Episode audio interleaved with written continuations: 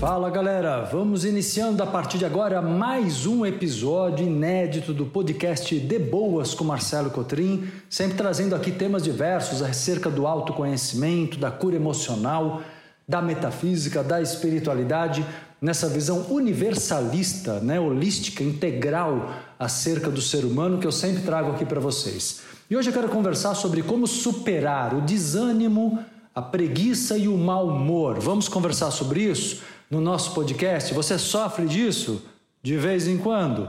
Ou está constante demais? Vamos falar sobre como resolver esse problema do desânimo e que isso tem a ver com a preguiça e com o mau humor, tá bom?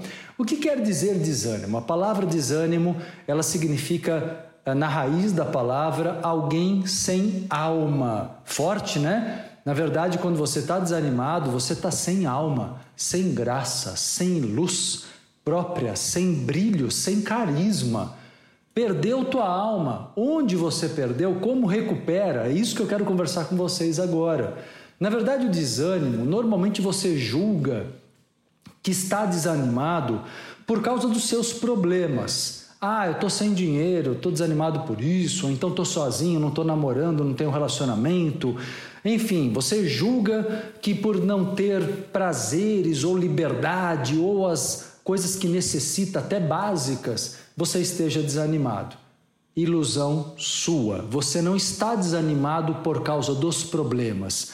Você está desanimado pelo modo que você conduz a solução, a possível resolução destes problemas. E isso é a chave. Se você entender isso, reconhecer esse primeiro passo, você está no caminho da cura desse quadro de desânimo que não deixa de ser um quadro de depressão crônica, a chamada distimia. A pessoa continuamente, constantemente desanimada é uma pessoa que está deprimida. Mesmo quando ela tenta superar isso, supercompensar isso com muita, muito trabalho, muita atividade. Ah, é possível que uma pessoa seja preguiçosa e ao mesmo tempo trabalhe muito? É possível sim, porque o desânimo e a preguiça fazem parte do quadro emocional. E às vezes a pessoa se entrega a esse quadro e às vezes não, às vezes ela luta contra esse quadro emocional, tentando negar isso que é visto como feio, vergonhoso. A preguiça é visto como, vista como um comportamento ou de pessoas espertas, né, que querem tirar vantagem dos outros que estão ao redor, ou é visto como uma incapacidade, uma fraqueza, ou seja, de um modo ou de outro gera rejeição.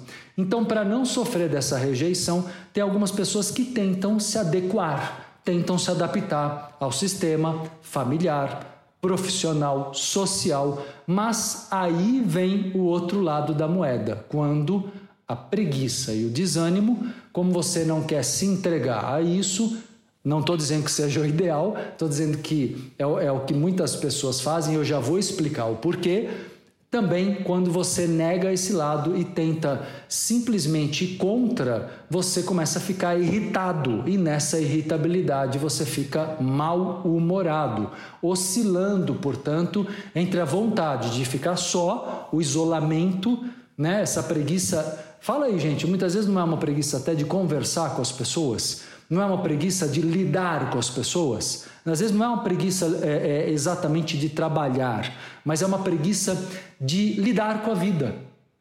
É, poderíamos chamar nos dias de hoje de falta de inteligência emocional. Mas na verdade não é uma questão só comportamental. O que é fundamental no trabalho que eu estou realizando com você agora é, é que você seja feliz, que essa inteligência emocional não te dê só uma maleabilidade no trato com as pessoas para o teu sucesso, mas que antes de mais nada traga prazer em viver, felicidade, faça tua vida prazerosa agora. Então vamos entender o que é a preguiça para valer? A preguiça, ela vem, olha só, vai ser talvez aqui um choque para muita gente. A preguiça vem do medo, sabia? Exatamente. A preguiça vem do medo de encarar é, uma rotina de vida que você talvez tenha visto seu pai e sua mãe encarando infelizes. A preguiça ela vem do medo de se viver de modo repetitivo, indesejado, ou seja, talvez por servir demais aos outros, você viu seus pais se matando de trabalhar para cuidar dos filhos, irritados, cansados, talvez doentes. Você falou, gente, eu não quero isso para mim. Mas por não saber até agora, por não conseguir encarar um novo modo de vida, você vem repetindo, reproduzindo por condicionamento aquele mesmo sistema, espelhando o que os seus pais fizeram. Aí vem a preguiça, uma preguiça que torna-se falta de força para conduzir tua vida. E é como eu disse, mesmo que você seja super responsável, então, o preguiçoso não é necessariamente alguém que tem um comportamento desleixado ou um comportamento visivelmente é, é, é passivo, omisso diante da vida. Às vezes não mas é aquela pessoa que encontra um jeito de se isolar. Ela fala menos, ela fica mais racional, ela tenta, se possível, a, loucura dela é poder estar em casa sozinha num canto ou fazendo qualquer outra coisa de modo isolado, porque ela não vê um jeito legal, feliz, prazeroso de conviver.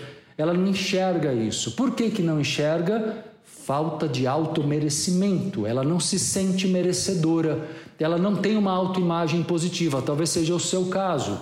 Então, por falta de auto-amor, por uma, uma autoimagem negativa, não é exatamente porque você vem às vezes de um contexto familiar e não vê forma de viver a, a vida de outro jeito, né? O condicionamento é muito poderoso, você cede, né? Cede. Então, a preguiça na verdade vem do medo, o medo de ser repetitivo quanto a uma vida que não se deseja. Eu dou muito exemplo às vezes do adolescente, né, que não ajuda na casa, os pais pedem para ajudar, lavar uma louça, cuidar, né, coisas mínimas da casa, quando ele já é um pré-adolescente, um adolescente, ele ou ela, e, e, e, é taxado muitas vezes de um adolescente que só quer ir para balada, só quer fazer o que interessa, jogar futebol, fazer as coisas que gosta. Mas, na verdade, a grande questão que nunca é questionada, normalmente não é questionada, é o porquê. Por que esse adolescente tem tanto pique para umas coisas e para outras não?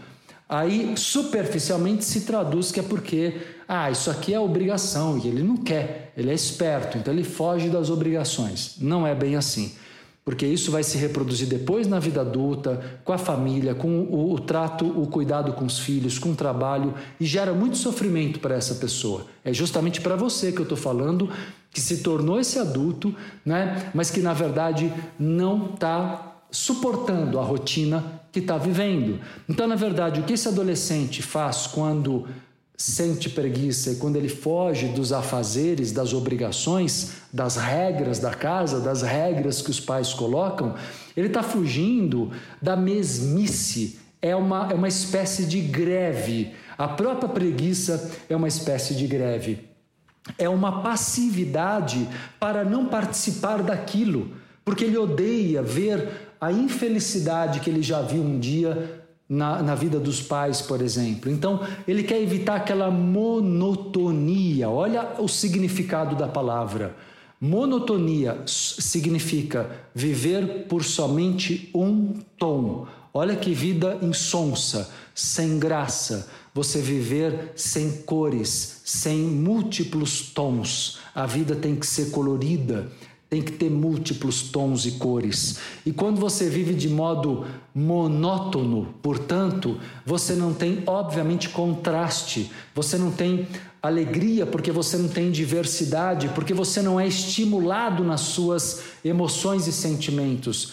Né? Você vive por, pela mesma emoção que é ali a obrigação, é o sentimento de obrigação. Você se sente, no máximo, é colocado para você como motivação é, ser uma pessoa de bem, ser uma pessoa responsável, ser uma pessoa valorizada por isso, talvez em algumas datas como o Dia dos Pais, ou o Dia das Mães, ou no seu aniversário. Ou seja, cadê a tua alegria com a tua vida? Cadê a tua criatividade? Criatividade, eu venho falando aqui para vocês em vários podcasts até, criatividade é fruto da liberdade, liberdade do ser. Cadê a sua liberdade? Você abriu mão dela, conscientemente disto ou não. você abrir mão da liberdade? Que tal recuperá-la? Que tal pegar nas suas mãos de volta a sua liberdade e pagar o preço por isso, entende? Porque é preciso pagar o preço por isso. Não, não, não, não se taxe de uma pessoa doente. Ah, eu tenho depressão a vida inteira, eu tenho distimia. Pode até ter, mas isso é o resultado, não é a causa. Para curar isso, você tem que curar a causa. E a causa está no seu desgosto com o modelo de vida que te foi apresentado. Só que a boa notícia é que existem múltiplas formas de se viver, inúmeras, infinitas formas de se viver. A vida é um presente, a gente pode fazer dela o que a gente quiser de bom, mas para isso você precisa se dar essa liberdade. A vida te presenteou, mas você não abre esse embrulho, você não abre, você não curte, você não vive o presente como ele merece. E viver o presente como ele merece significa não ficar idealizando uma solução perfeita que te, te salve. Não, é olhar a realidade e construir o melhor a partir dela. É olhar a realidade, não adianta se iludir. Por isso que eu falo sempre o quanto, já comentei com vocês aqui em outros episódios, o quanto o otimismo ilude, o quanto a esperança ilude. Te dá uma motivação ansiosa, eufórica por algum tempo, mas depois você cai na desilusão e na frustração e fica mais irritado ainda. Aí chegamos no outro lado da moeda, o mau humor. De onde vem o mau humor? O mau humor, ele vem justamente daquela raiva que você sente quando o mundo quer tirar você daquela condição, vamos dizer, cômoda. O mundo quer te colocar é, vivendo sob as regras dele, não é? Seja através da família, através da rotina que você tem. E aí a raiva, é a, o mau humor é o resultado da raiva de ser, de uma certa forma, se sentir obrigado a fazer aquilo. Você não é obrigado de fato, mas você não quer pagar o preço de mudar a tua vida, de abrir mão. Por enquanto, espero que você mude isso, quem sabe a partir dos insights desse episódio do podcast de boas aqui. Então, na verdade, galera, o que você precisa compreender, esse mau humor que você tem é uma raiva contida, como se as pessoas te obrigassem a viver a vida que você vive, mesmo que você tenta, tente conter esse mau humor, né? Você sabe que tem um mecanismo de defesa é, chamado encenação. Então as pessoas, elas às vezes agem sorrindo, agem gentilmente para disfarçar o ódio que elas sentem. Sabe como é que é? é? Podemos chamar isso de falsidade também. É uma encenação de um comportamento, uma máscara, uma persona, uma máscara que você cria para não mostrar o que você sente de verdade. Apesar de que acaba sendo uma coisa trans, que transparece, né? Ah, muita gente percebe a tua irritabilidade, a tua impaciência no seu olhar, no seu gesto, na sua tensão, no tom da tua voz, porque tem muita comunicação não verbal, fora sua própria energia demonstrando isso. Então, na verdade, gente, não são os problemas. Se você tiver essa consciência hoje, já está ótimo, já é um grande primeiro passo. Não espere os problemas serem solucionados para você parar ou de oscilar entre a desistência da vida, que é a preguiça, ou essa resistência, que é o mau humor. Nem a desistência, nem a resistência. Nem desistir e nem resistir. Simplesmente ser. Simplesmente ser. O que todos vocês precisam. E o CT de hoje qual é? O CT é o 6. CT6. E a partir daí você vai perceber, não é?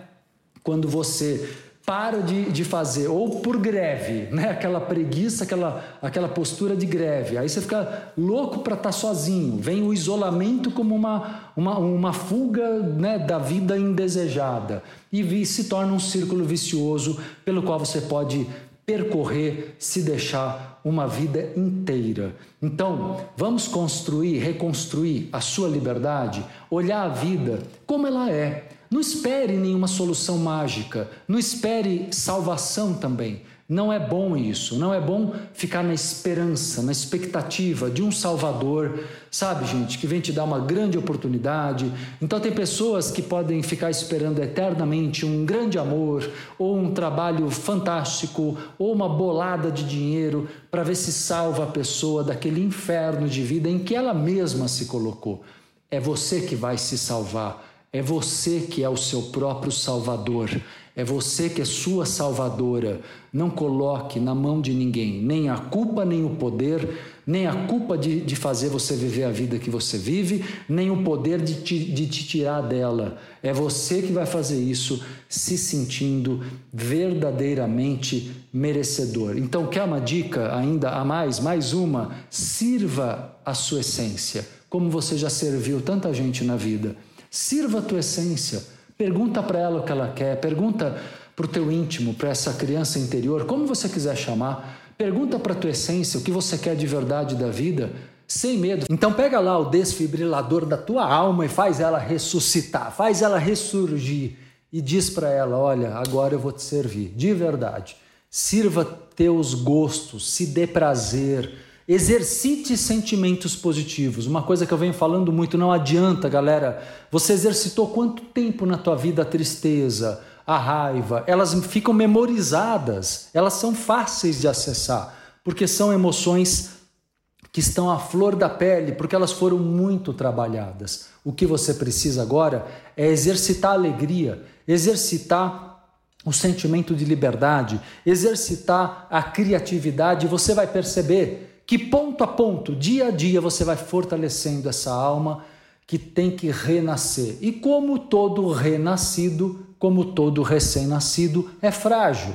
Então, não é que você vai conseguir de uma hora para outra, de repente, se sentir é, totalmente seguro, completo e pleno numa nova vida. Não se exija isso, porque aí torna-se de novo o velho eu, chato, quadrado, regrado, tentando fazer parte do novo eu. Não vai funcionar. O novo eu precisa ser verdadeiramente livre. Então, faz a sua vida ter multicores, tá bom? Ganha ânimo de verdade, recuperando tua alma. O ânimo é a luz da alma, é a vida que você recupera. E o mau humor ele se dissolve, ele desaparece quando você para de culpar o mundo ao seu redor.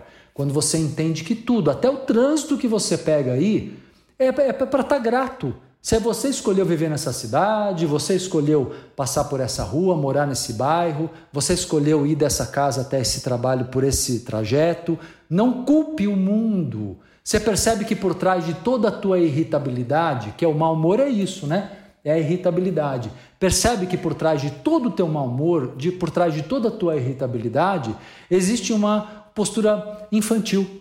Infantil, esperando, como eu disse, uma salvação, esperando uma solução mágica. E, e essa solução existe, mas ela não é mágica vinda de fora. Ela até pode ser chamada de mágica, mas ela é vinda de dentro. O poder está dentro de você, o divino está dentro de você, o infinito está dentro de você, se você se permitir explorar esse universo interior. Beleza, galera? Então se liberta aí para ganhar e recuperar uma vida cheia de ânimo, porque é possível esse renascimento, tá bom? Espero ter ajudado vocês com mais alguns insights aqui com o episódio do De Boas de hoje. Volto domingo que vem, todo domingo tem episódio, né? Todo domingo, 11h30 da manhã tem episódio. E eu quero saber o que você achou desse episódio de hoje sobre a superação do desânimo, do mau humor, da preguiça e eu vou deixar lá um, um banner, já deixei lá no feed do, do Instagram. E eu quero que você comente lá o que, que você achou, curtiu, o que, que te ajudou, beleza? Quero, quero o comentário de vocês lá no feed do Instagram. Galera, grande abraço a vocês, até o próximo episódio do De Boas com Marcelo Cotrim.